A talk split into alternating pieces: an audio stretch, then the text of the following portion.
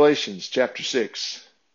Dear brothers, if a Christian is overcome by some sin, you who are godly should gently and humbly help him back to the right path, remembering that next time it might be one of you who is in the wrong.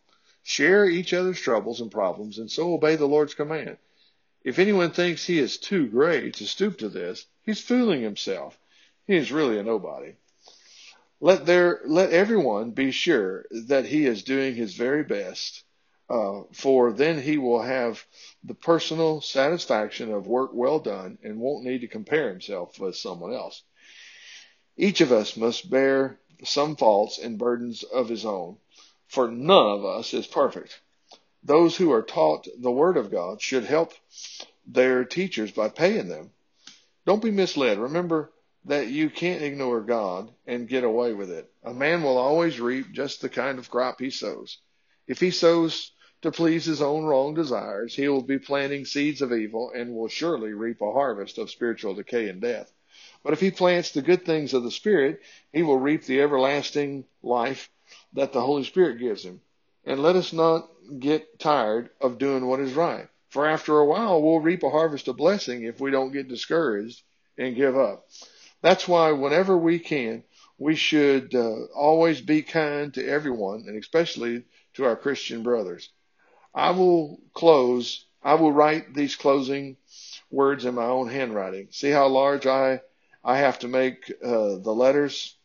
Those teachers of yours who are trying to convince you to be circumcised and do, are doing it just for one reason, so that they can be popular and avoid the persecution they would get if they admitted that the cross of Christ alone can save. And even those teachers who submit to circumcision don't try to keep the other Jewish laws. But they want you to be circumcised in order that they can boast that you are their disciples. As for me, God forbid that I should boast about anything except the cross of our Lord Jesus Christ. Because of that cross, my interest in all the attractive things on the world of the world was killed long ago. And the world's interest in, interest in me is also long dead. It doesn't make any difference now whether we have been circumcised or not. What counts is whether we really have been changed into a new and different people. May God's mercy and peace be upon all of you who live by this principle and upon those everywhere who are really God's own. From now on, please don't argue with me about these things, for I carry on my body the scars and the, of the whippings and wounds of Jesus' enemy.